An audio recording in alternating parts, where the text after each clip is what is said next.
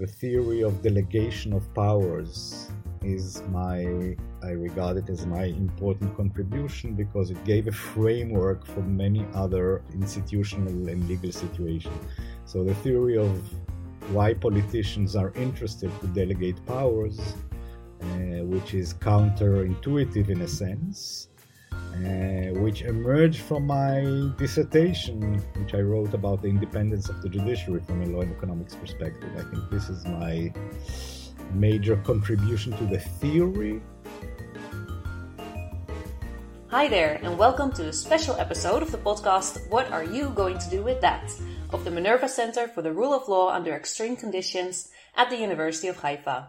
I'm Dani, a PhD candidate, and as your host, I usually speak with early career researchers about their academic journey in the hope to gain tips and insights into how to go about my own.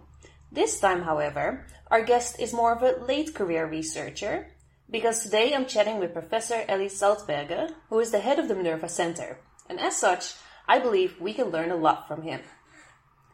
Before properly introducing you to Professor Salzberger, I'd like to invite everyone to check out our social media accounts on Twitter, Instagram, and Facebook to find more information about upcoming guests and also our YouTube channel and blog for tips from and for peers. And while you're at it, don't forget to subscribe. Now, back to Eli. Professor Eli Salzberger gained his LLB at the Hebrew University of Jerusalem as first in class after which he clerked for Chief Justices Aharon Barak and Dorit Beinisch. Eli wrote his doctorate at Oxford University on the economic analysis of the doctrine of separation of powers, and his research and teaching areas are legal theory and philosophy, economic analysis of law, legal ethics, cyberspace, and the Israeli Supreme Court, on which he has published more than 40 articles and also a few books. Professor Salzberger was a member of the board of directors of the Association for Civil Rights in Israel and of the Public Council of the Israeli Democracy Institute and of a state commission for reform and performance rights in Israel. He was also the dean of the Faculty of Law at our University of Haifa and the president of the European Association for Law and Economics. And I got to know Eli as the director of the Haifa Center for German and European Studies, where I'm doing my doctoral studies. Eli has been awarded various grants and fellowships, among them Rothschild, Minerva, and Fulbright. He was a visiting professor at universities including Princeton, University of Hamburg, Humboldt University, University of Torino, Miami Law School, University of St. Gallen, and UCLA. Eli is currently the director of the Minerva Center for the Rule of Law Under Extreme Conditions and co-director of the International Academy for Judges at the University of Haifa Faculty of Law. If you're interested in listening to some of his lectures, you can find recordings on the Minerva Center's YouTube channel. And I think it's safe to say that if there are any ECRs out there listening to this who would like to pursue a career in academia, that Eli would be a role model. And I hope he's willing to be as open about his struggles as about his successes during his academic journey. So, welcome, Eli. How are you doing? Thank you, Dani. It's a pleasure to be with you here today um, how we are doing. You know, it's a it's been a tough year for everyone. Um, not even uh, some had it much worse than others. But uh, I hope that uh, we are heading towards better years to come. Maybe we will talk about the tough year because it's not only health wise, it's also democracy wise, which is maybe more important. Oh, that's right. Maybe we'll get into the democracy and the and the elections coming up here in Israel too. Mm-hmm. Um, because that's also part of your uh, research and the things that you've been looking into as being part of the Israeli Democracy Institute and focusing on the Supreme Court in Israel right? And even, you know, the Minerva Center for the Rule of Law under Extreme Condition, when it was established about nine years ago, we didn't envisage such extreme conditions that challenge the rule of law very seriously all over the world. So it's an interesting time. Right. So I'm glad that you're joining us and that we're doing this podcast. Before I'm going to ask you a few short questions, I'm going to pour myself my signature drink, Amaretto, what are you having today? Oh, what I have. I have two drinks in front of me. One is a local wine. You know that uh, I live in Zichron Yaakov, which is 30 kilometers south of Haifa. Uh, mm-hmm. It's our the Israeli Provence area, very nice slopes, the beginning of the Carmel Mountain and the slopes going to the sea. And there are many vineyards, including the original uh, or the oldest vineyard in Israel, Carmel Mizrahi, which was established by the Rothschild in the 19th century. But I have here a, a nice uh, white wine of a small winery in Zichron called Somek. And it's a very, very uh, delicious and fruity wine. And I invite everybody to come and taste it. I definitely should as soon as it's possible again to travel a little bit. That would be nice. I heard about the wineries around uh, Zichron, but I haven't tried it yet. So, cheers! That's exciting. Cheers. okay, so if you have your drink and I've got mine, I think I'm ready to get started. How about you? Ready. Okay, my first short question is What does your morning routine look like? Oh, that's a tough question. it's supposed to be an easy one. no, because I'm not a role model in this in this regard. Uh, I'm a late waker.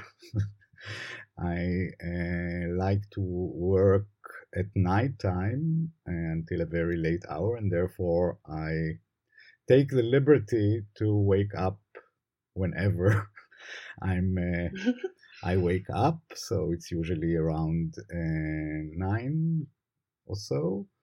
And after a short coffee and breakfast, I start working.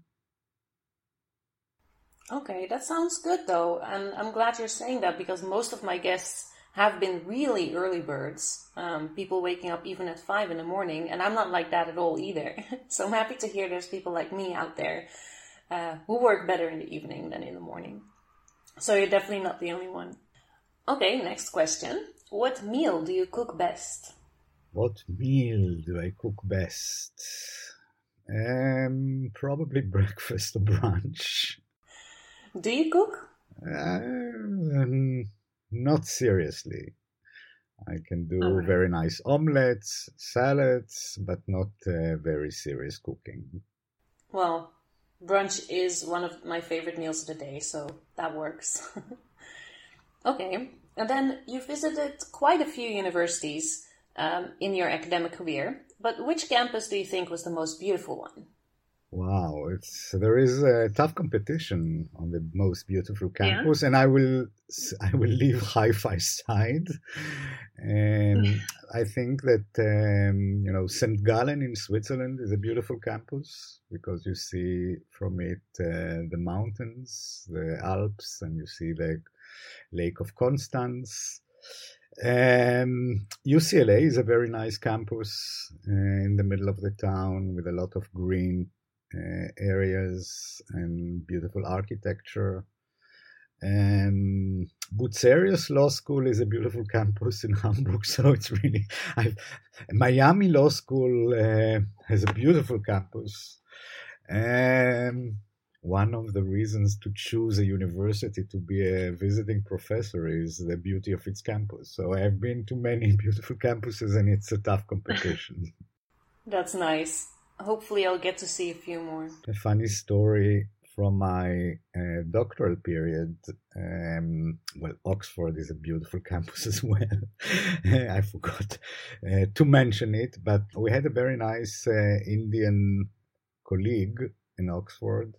Uh, who was doing PhD together in my cohort? Uh, in different, he was an historian, and he was uh, about to go and get a job in a new university in India, in Goa, which was built on the beach. And apparently, every professor had a, a little porch to the beach from his or her room.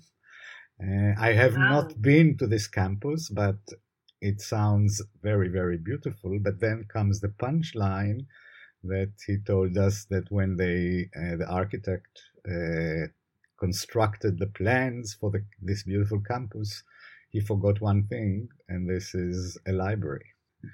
So, oh. okay. Hmm. Who knows? Maybe we'll get to that at some point. okay. Um, you obviously had quite a successful career within academia, but did you ever have a plan B of another optional career in your mind? Uh, not really. Um, and my career, uh, in a sense, I went to study law by mistake.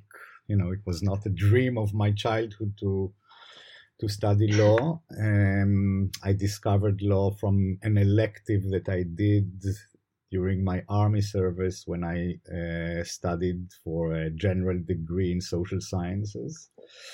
Uh, but when I started law, uh, very soon I realized that I don't want to be a practitioner, but to stay in the academic field. And um, I didn't have a plan B. Uh, different times, you know, uh, our generation didn't plan ahead and had contingencies and uh, strategies. You know, we just uh, allowed uh, the waves to carry us, and uh, the waves carried me to to be an academic. Different mentality, maybe different times. Yeah, we'll get to that change of generation is a very very interesting phenomena. And uh, one of the things that i you know in my scholarship dealt with innovation technology the pace of change is accelerating. And therefore the gaps between uh, generation increases. Uh, my son's generation and your generation are already on a very different uh, um, kind of territories or worlds. So I'm a very from a very very ancient world. I'm sure that's not entirely true, but we'll talk a little bit about the differences between when you did a PhD and um, my generation now doing the PhD. Um, but I have one more short question before we get started, and that is what is your favorite hobby, and are you still able to do that despite the pandemic? Oh, I have a actual hobby which is swimming. I used to swim quite a lot before the pandemic. Uh, and this uh, is not possible now. The swimming pools are closed and it's too cold to swim in the sea. Uh, so in the past year, I've not been enough exercise, um, and swimming is not only an exercise, but I really like it. And my other hobby is acting. Okay. I went for one year to an acting school while I was studying law. And on my last big birthday, I even got a present from my friends to go for um, an acting uh, workshop for a year. Okay. But it didn't materialize because of the corona. And to do acting on Zoom is not probably um, the wise thing. So I'll wait and um, maybe you'll interview me in a few years as a, as a Grammy laureate. that would be nice. this is something to look forward to for when the pandemic uh, ends. Yeah.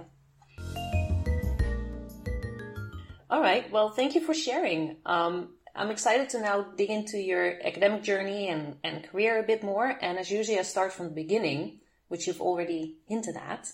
Um, I assume that you were, I was under the impression that you were very passionate about law already during your BA studies because you graduated as the first of class. But when and why did you decide to go and study law? You mentioned something about in the army that you also had a course there, and that's how you got interested.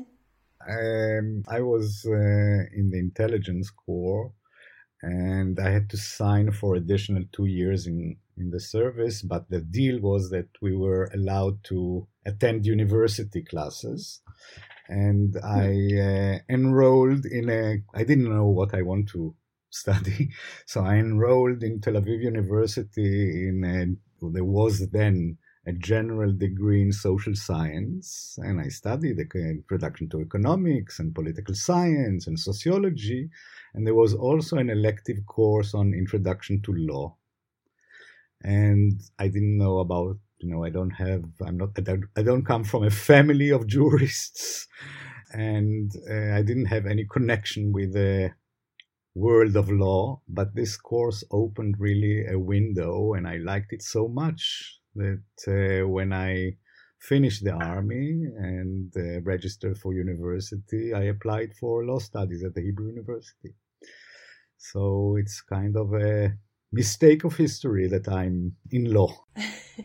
That's how it came to be. I'm not sure if it's a mistake, but maybe it was faith. Maybe it was fate, depends if you believe.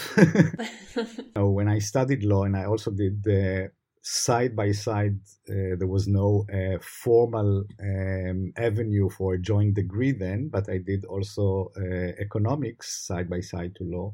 Hmm. But I really, really loved uh, um, law studies, and uh, then I decided that I want to continue uh, in the academic direction. Instead of theater, which you also said you did a little bit during the BA? I, uh, this is a very interesting story because um, I went um, to a um, acting school when I was under my third year uh, in law school. And I was admitted to Nissan Nativ. It's a very good acting school that just op- opened a branch in Jerusalem in the Jerusalem Theater. And one of the advantages was that every time that we came to our classes, we could stay and see a show uh, from backstage at the Jerusalem Theater, and there was Jerusalem Festival and f- fantastic uh, productions. So this was really nice. And then, I, after a year, I started my stage, my uh, internship, and then I had to decide. You know, I had to do full time internship, and then I. Then I quitted the acting career. I thought maybe for a while, but the while is uh, already 40 years. maybe to be picked up again soon. Who knows? maybe, yeah. With the workshop that you still have. Okay, so you already mentioned you started doing your internship, and I know that after your BA you have worked in your field, um, and then you went straight into a PhD at Oxford. So, what made you quit your job? And pursue a doctoral degree instead? No, no, I didn't quit uh, my job. You know, every law student, in order to get uh, uh, qualified for the bar, has to do internship. Um, huh. It was one and a half years at my time, and I did the one and a half years, as you mentioned, uh, half of it with uh, um, Justice Barak at the Supreme Court, and half of it with uh, Dorit Beinisch, who became later the Chief Justice, but she was then at the, the Deputy um, Prosecutor General of Israel. So it was, you know, half my internship was with the courts and half with the prosecution or the Attorney General office, which was very nice. And uh, following the internship and the bar exams, uh, I decided to pursue my academic career and, and went to Oxford to do a PhD. This is also an interesting story, but I'll tell you only if you ask. I am interested. Please do tell me. Uh, you know, I um, became very interested in the law and economics approach. It was in Israel the beginning of uh, law and economics, already a little bit more veteran approach in the US. And the natural place for me to do my PhD in law and economics was uh, Chicago. Okay. And Chicago was is still one of the very very important centers of law and economics. And um, I applied and got admitted, and my personal life interfered because my beloved partner, Fania. Uh, a year before that, went to Oxford to do her uh, doctorate in history. And I was faced with a very, very tough dilemma. Follow mm. the follow the science or follow the love. and then we had the deal, Fania and I, that I come for one year to Oxford. And then we both go to Chicago and I pursue my doctorate at Chicago. But I came to Oxford, fell in love with the place. It's a very, very unique and different university uh, from all other universities. And uh, I was involved in many things and started my research and uh, was rowing for the MCR um, rowing team, and uh, MCR is wow. the Middle Common Room, is uh, you know the uh, graduate students, and um, had a lot of friends from all over the world. And I didn't want to leave at the end of the year, so I stayed in Oxford and completed my doctorate there. It was the first law and economics dissertation in Oxford. Uh, nobody could really supervise me. That was a very interesting situation because there was no law and economics uh, specialist. So I had two supervisors, one uh, from the law faculty, one an economist. And most of the time I had to uh, mediate between, explain to one what the others is saying. So this is a very interesting intersection of personal, scientific, um, and uh, other circumstances. So you actually really enjoyed doing the PhD, even though it was abroad, but you mentioned you weren't alone because your partner was also already in Oxford. Um, but were there any things that were difficult at the time for you to be abroad, to study something new? You mentioned that there was not really anyone who could actually supervise you. Were those difficult things to face to complete, to be able to complete the PhD?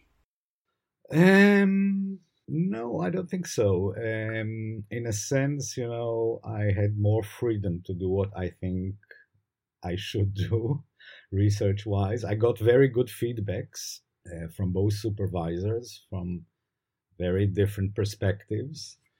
Um, and it's really an individual thing. You know, some uh, PhD students need a very, very close contact and advice. And I felt freedom to do what uh, whatever I want to do. I had you know, once in a few weeks a meeting with either a supervisor or both um, and they read and gave me feedback. It was a very old English supervision method that for me was very, very good, but certainly it not it's not an ideal for everyone. Right. And were you able to get through financially all right? Uh, did you get a scholarship, for example, to do the PhD? Mm-hmm. I got a scholarship, a very, very nice scholarship the same scholarship that my wife received the year before. Okay. It was uh, the Rothschild Fellowship. Um, and it's a very interesting, it's an interesting venture because, uh, as you know, Oxford has a very famous Rhodes Scholarship. Uh, Cecil Rhodes uh, uh, established, or there is also a Rhodes House for the Rhodes scholars in Oxford.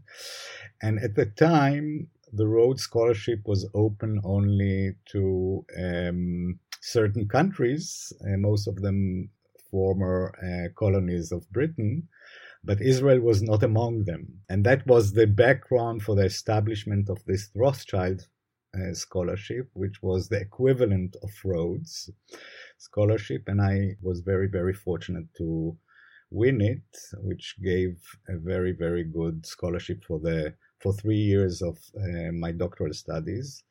And there are two interesting stories about this scholarship.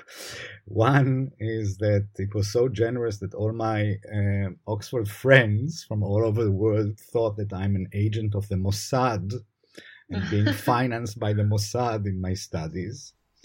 Right. But the other interesting story is that, you know, the Rothschild Fellowship was really structured upon the Rhodes ideas or the principles. But according to the Rhodes scholarship rules, you are not allowed to get married during your scholarship. Oh. Not allowed to have relations during your scholarship and if you get married or uh, the scholarship is being uh, stripped. This these were the rules then i'm sure that uh, since they were changed. I do hope so.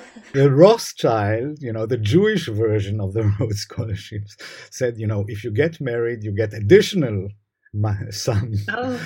to support the family and since Fania was also a recipient of this scholarship, and I, when we eventually got married in Oxford, um, we were entitled to two supplements, and we thought that it will not be uh, proper, and we gave up one. So Oxford um, has a special place in your heart, as it is a beautiful campus. You got your both of your degrees there, and you also got married there yeah oxford has we had very very good memories of oxford. It's really a ma- magic magic period. And you know many of our friends until this very day were from these days in oxford. What is so nice about oxford you know that the college structure is such that your your company or your friends come from very it's not a faculty uh, or discipline uh, distinction, but colleges. In every college, you have about you know 50 postgraduate students. They have their own club and uh, wild parties. One of the advantages of Oxford at the time was that libraries were closed down at seven in the evening. Oh.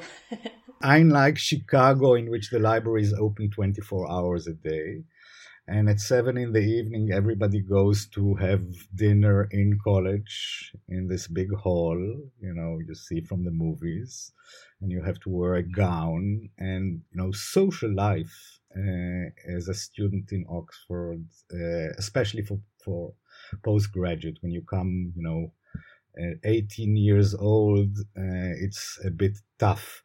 But when you come as a postgraduate student, and it's really a very, very international surrounding, the social life during these five fantastic years were very, very hectic and uh, rewarding. And I remember that, uh, you know, one summer we had a visit of a professor of mine from the Hebrew University, an economist, uh, quite famous economist Ariel Rubinstein, uh, and we had a, a little picnic on the grass, and he said, "Drag as much as possible your time as PhD." This is the most beautiful period of your life and once you know you get a job and you have to start teaching and you have to start publishing and get into this um, academic, uh, um, quite crazy competitive world, you will long to the times when you're when you were a free PhD student, um, and this was a very good advice. Okay, well, fair enough. It still got you to where you wanted to be eventually. Um, and having said so much about what the PhD was like for you, I wanted to ask you because now you're also you have supervised quite a few PhD students yourself. What do you think the biggest differences are with having done a PhD then and doing a PhD now? Oh, um, technology. When I was doing my PhD, the computer was a new phenomenon. There was no internet. Mm-hmm. Uh, there was the beginning of email. It was not called email, it was something developed by the American uh, Army. Uh, I forgot how it was called, but a little bit of communication over the computer. Um, there was one room at the law library, um, the Bodleian Law Library in Oxford, locked most of the time, which had a computer with connection to outside world. And um, there was a new system in the US called um, um, of digging uh, decisions of American courts um, and Oxford University got access to this database, but you had to schedule a time with a tutor who was one of the professors in order to use this computer. so basically, you know, most research was conducted in the library, in archives. Um, and today, you know, technology makes um, research a very, very different enterprise. Um, and this makes a lot of difference. I can only imagine. Uh, and links back to what you said earlier that uh, we might be on a different um, planet a little bit regarding this uh, technology difference. Also, writing. You know, I wrote already on the computer. Uh, we had uh, first uh, a computer of a British company that afterwards uh, uh, went bust. And it had totally different system and different word processing software than what we used to today. You know there was then competition. Uh, but um, even writing you know, the uh, the doctorate was a very different exercise. Everything that you wrote you couldn't send it. You had to print it. And if there was a mistake, right. you reprinted it. And uh, since I did law and economics uh, uh, dissertation, I had a lot of graphs, and then there were no uh, software to put up graphs, so I had to insert them manually. It was a very, very different exercise, both researching and writing. Okay, and when you get someone um, who comes over to you and asks, if you would supervise him or her as a PhD student, what would you ask them to consider before starting? I would ask them to consider whether they are really, really interested in doing a PhD. because most of okay. most of the people who come and think, you know, um, I have to have this nice title, um, let's do a PhD, don't know what do they get into because before phd you know um, bachelor master degree you learn courses you are instructed to read materials you think about questions that are uh, that you are being asked it's a very very different exercise to conduct a research to think about a research question methodology how you do it you are on your own basically and it doesn't fit everyone. It doesn't fit even those who were excellent in their uh, uh, bachelor and master studies. It's a very different skill, a skill or a passive skill of digesting and analyzing and criticizing materials that you are being told to read, and an exercise of thinking about a new question, designing a research, and writing about it. And a PhD journey is also different in the sense that it's a lonely journey, unlike, you know, peer group in class. Uh, the PhD student knows that her uh, knowledge of the topic that she is writing about uh, is unique, and she, at the end of the process, should know the topic that she was writing about better than her supervisors. And sometimes it's, you know, there are setbacks and uh, it's a long and torturous process. It doesn't fit everyone. And it doesn't fit those who just want to have a nice title or a additional title.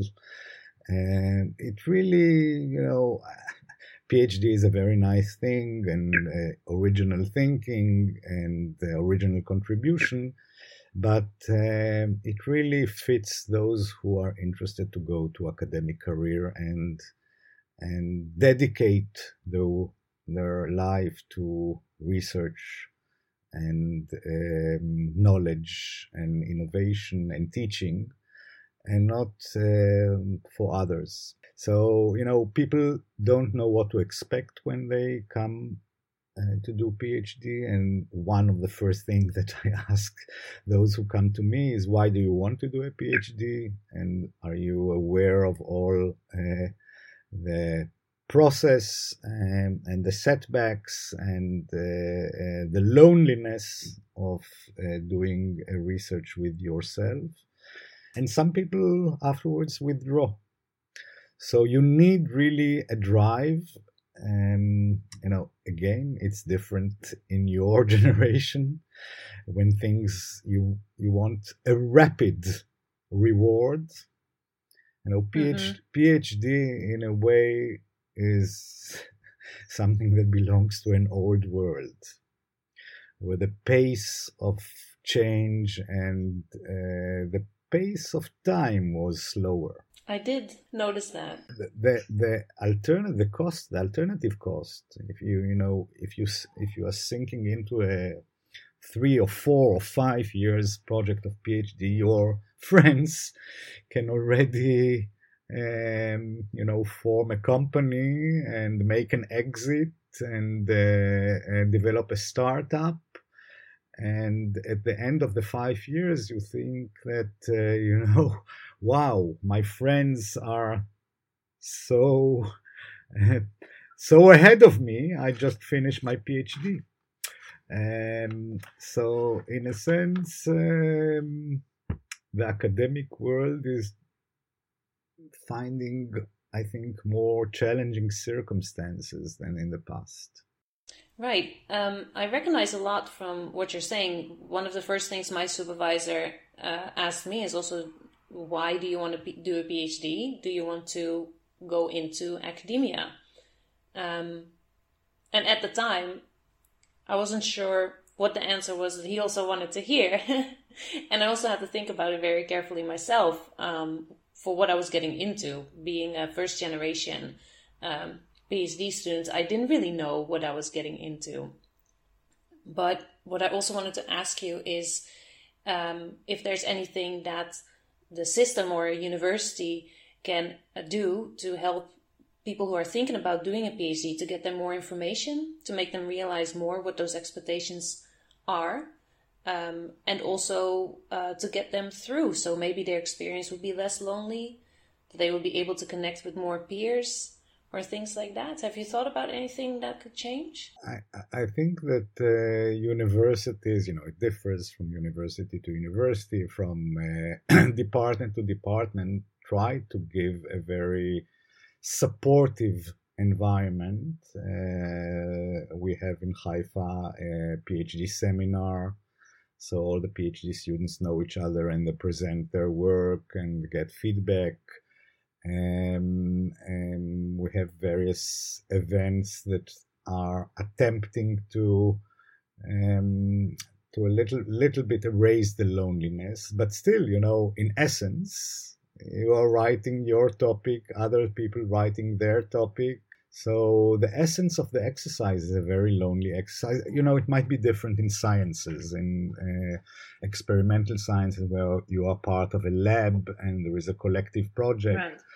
Uh, but in our fields, social sciences, humanities, law, um, it it is um, an individual exercise, and um, we try to complement it with various aspects of uh, collective support, uh, but it doesn't change the essence of uh, the spirit. But you know, I'm, I don't want to discourage people from um, thinking about PhD. As I said before, you know, it can be the most beautiful time of your life, especially if you are financially supported.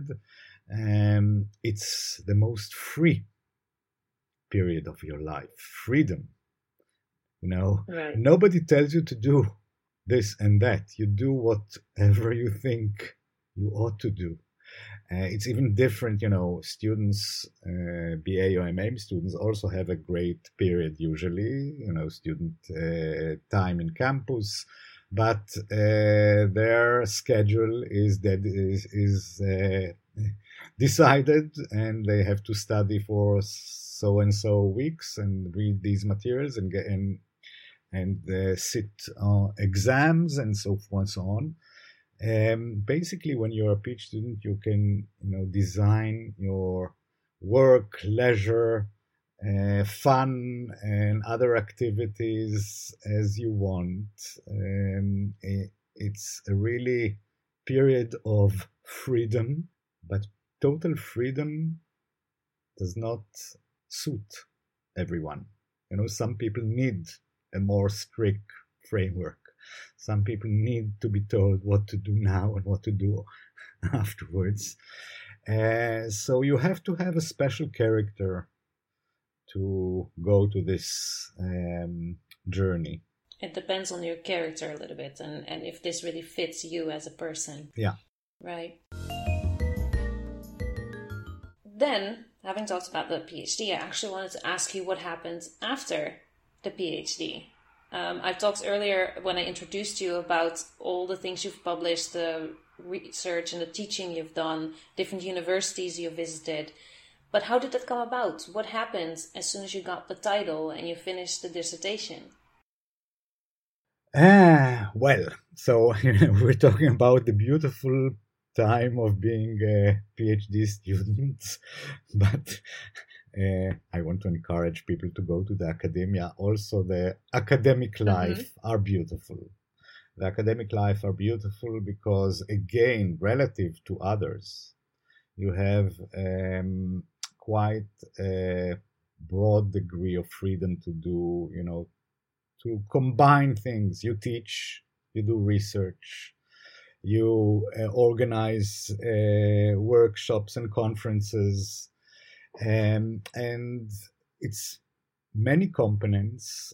Every person, every academic can decide how much to do of which. It's not a boring and routine uh, work. You are the master of, relative master of your own time.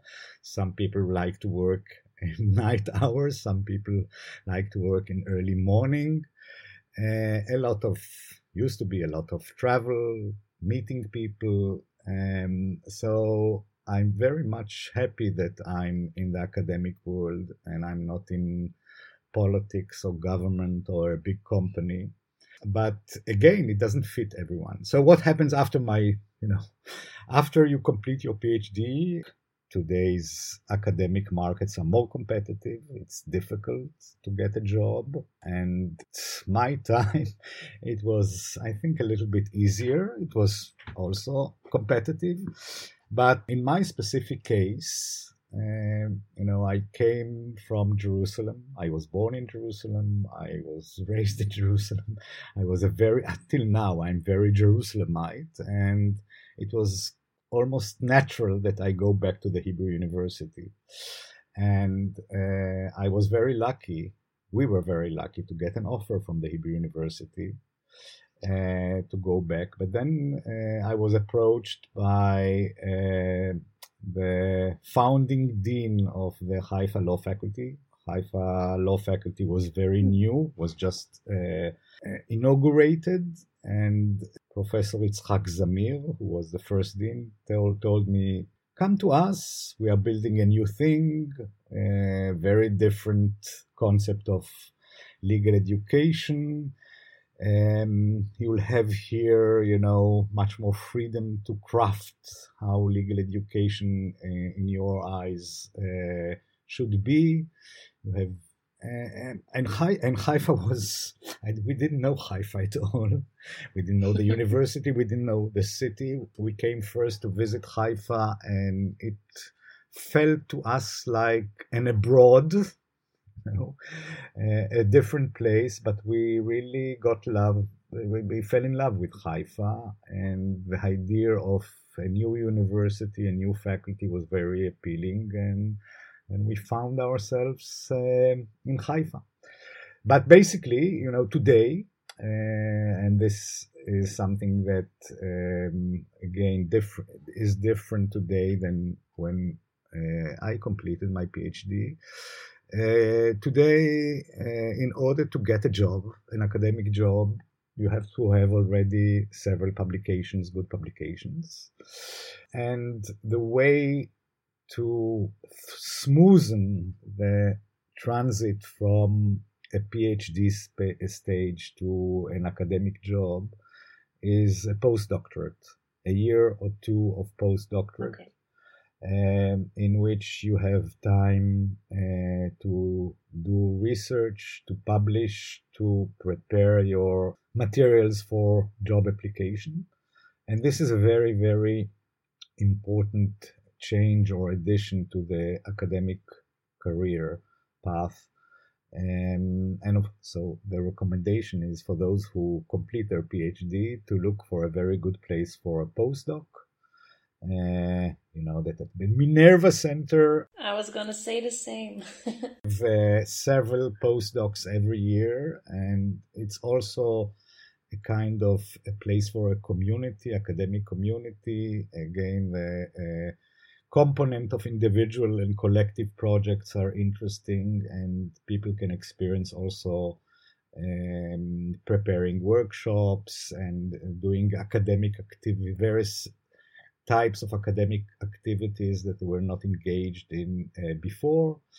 Um, so a good place for a postdoc is uh, is a very very important phase of an academic career, and I'm very happy to say that you know uh, three or four of our postdocs got um, jobs at universities, and this is also a rewarding thing for the supervisor of the postdoctoral and doctoral students. It is.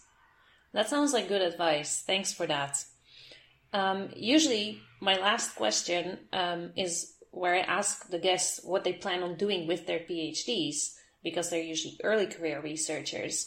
But I still want to ask you this most important question of the podcast What are you going to do with that? And maybe you can relate it to having an academic career. What is now next for you?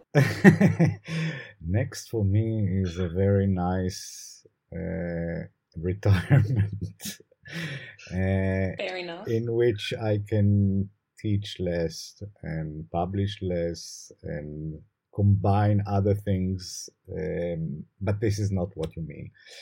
Um, uh, what what to do with your uh, academic career? This is the question, right? So, um, as I said before, academic career is very, very varied.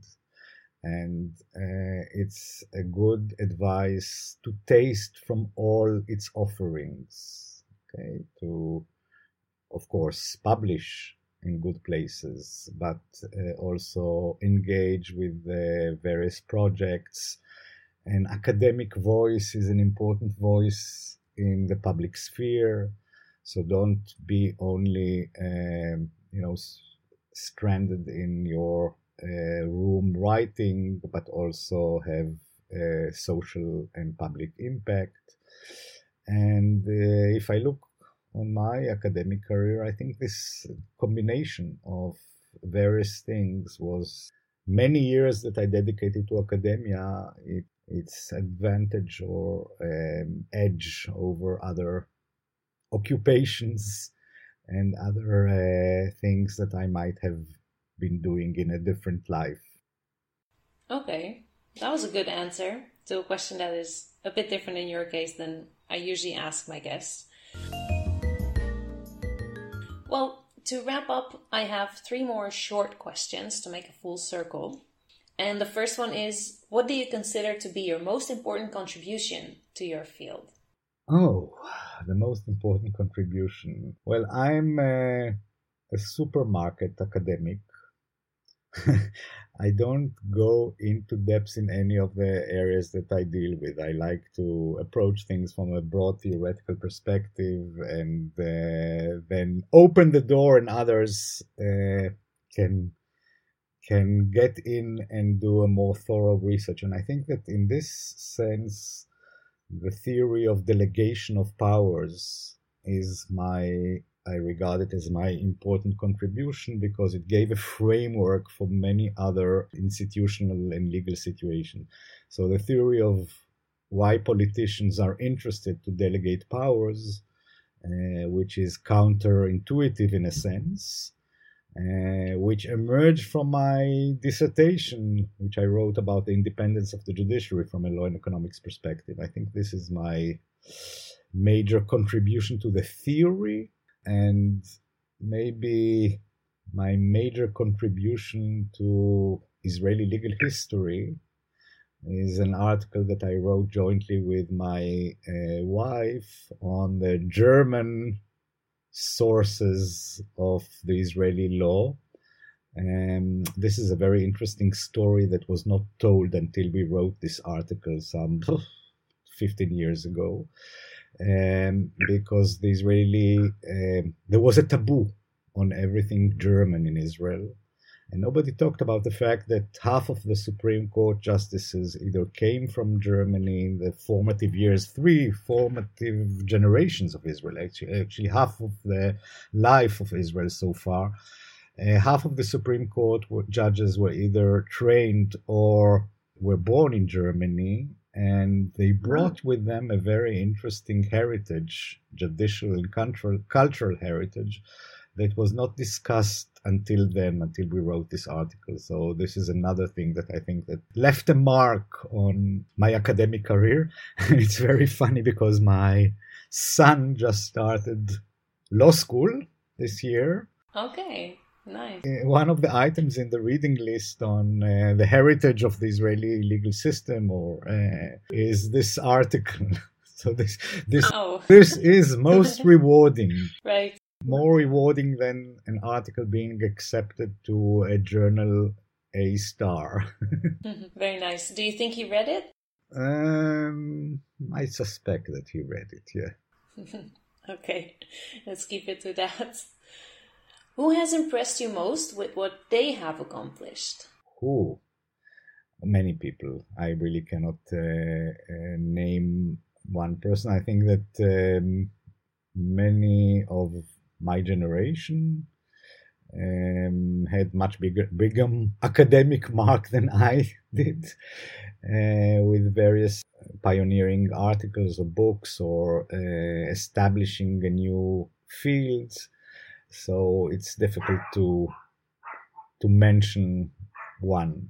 You know, if you want a historical hero, historical academic hero, I would go for Jeremy Bentham uh, which uh, who I uh, teach in various courses. Jeremy Bentham, 18th century Englishman, who actually is the founder of utilitarianism as a moral theory, but he did much more. He did uh, very, very important academic research as well as uh, amazing projects like, for example, establishing uh, University College London, which was the first secular university in Britain, which enabled hmm. people to come to study uh, the university uh, that, that they couldn't do before, for example, Jews. Um, and he is my academic hero maybe. okay, that sounds good. How do you relax after a hard day of work? How do I relax after a hard day of work? Uh, we have a very, very nice um, garden in Zichron. So oh, I try to do a little bit of work in the garden. Um, I, you know, occasionally like to read a good book. Uh, not occasionally, but you know, after a, a good work day, I like to read a little bit, sometimes watch um, a movie or a series um, and meet friends. That sounds good. All right. Well, thank you, Eli, for taking the time to join us today and for the insight that you've given us into your academic career and how to go about it, really, for us. Of course, I also want to thank our audience for listening, and I'd like to remind you that you can find us on Twitter, Instagram, Facebook, YouTube, and our website. We'd love to hear what you think, so leave a comment and start a discussion with us. It was a pleasure to talk to you, and uh, I wish all the listeners uh, a great career, a great future, whether academic or not.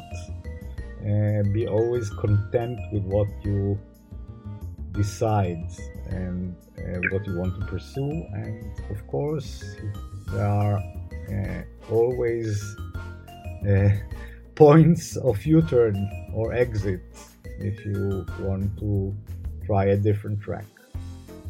Thanks for that. I also wanted to thank you personally for introducing me to the Minerva Center because I actually know you um, through the Haifa Center for German and European Studies, where I'm doing my PhD. Um, and it's been very helpful for me to join the Young Researchers Forum at the Minerva Center with other PhDs and postdocs, where we talk about our research and read each other's work and give each other some feedback. It's been uh, really helpful and really nice and, and less lonely, even though now we're only doing it on Zoom and not in person anymore. We will come back, partially at least, to our physical gathering. Hopefully soon.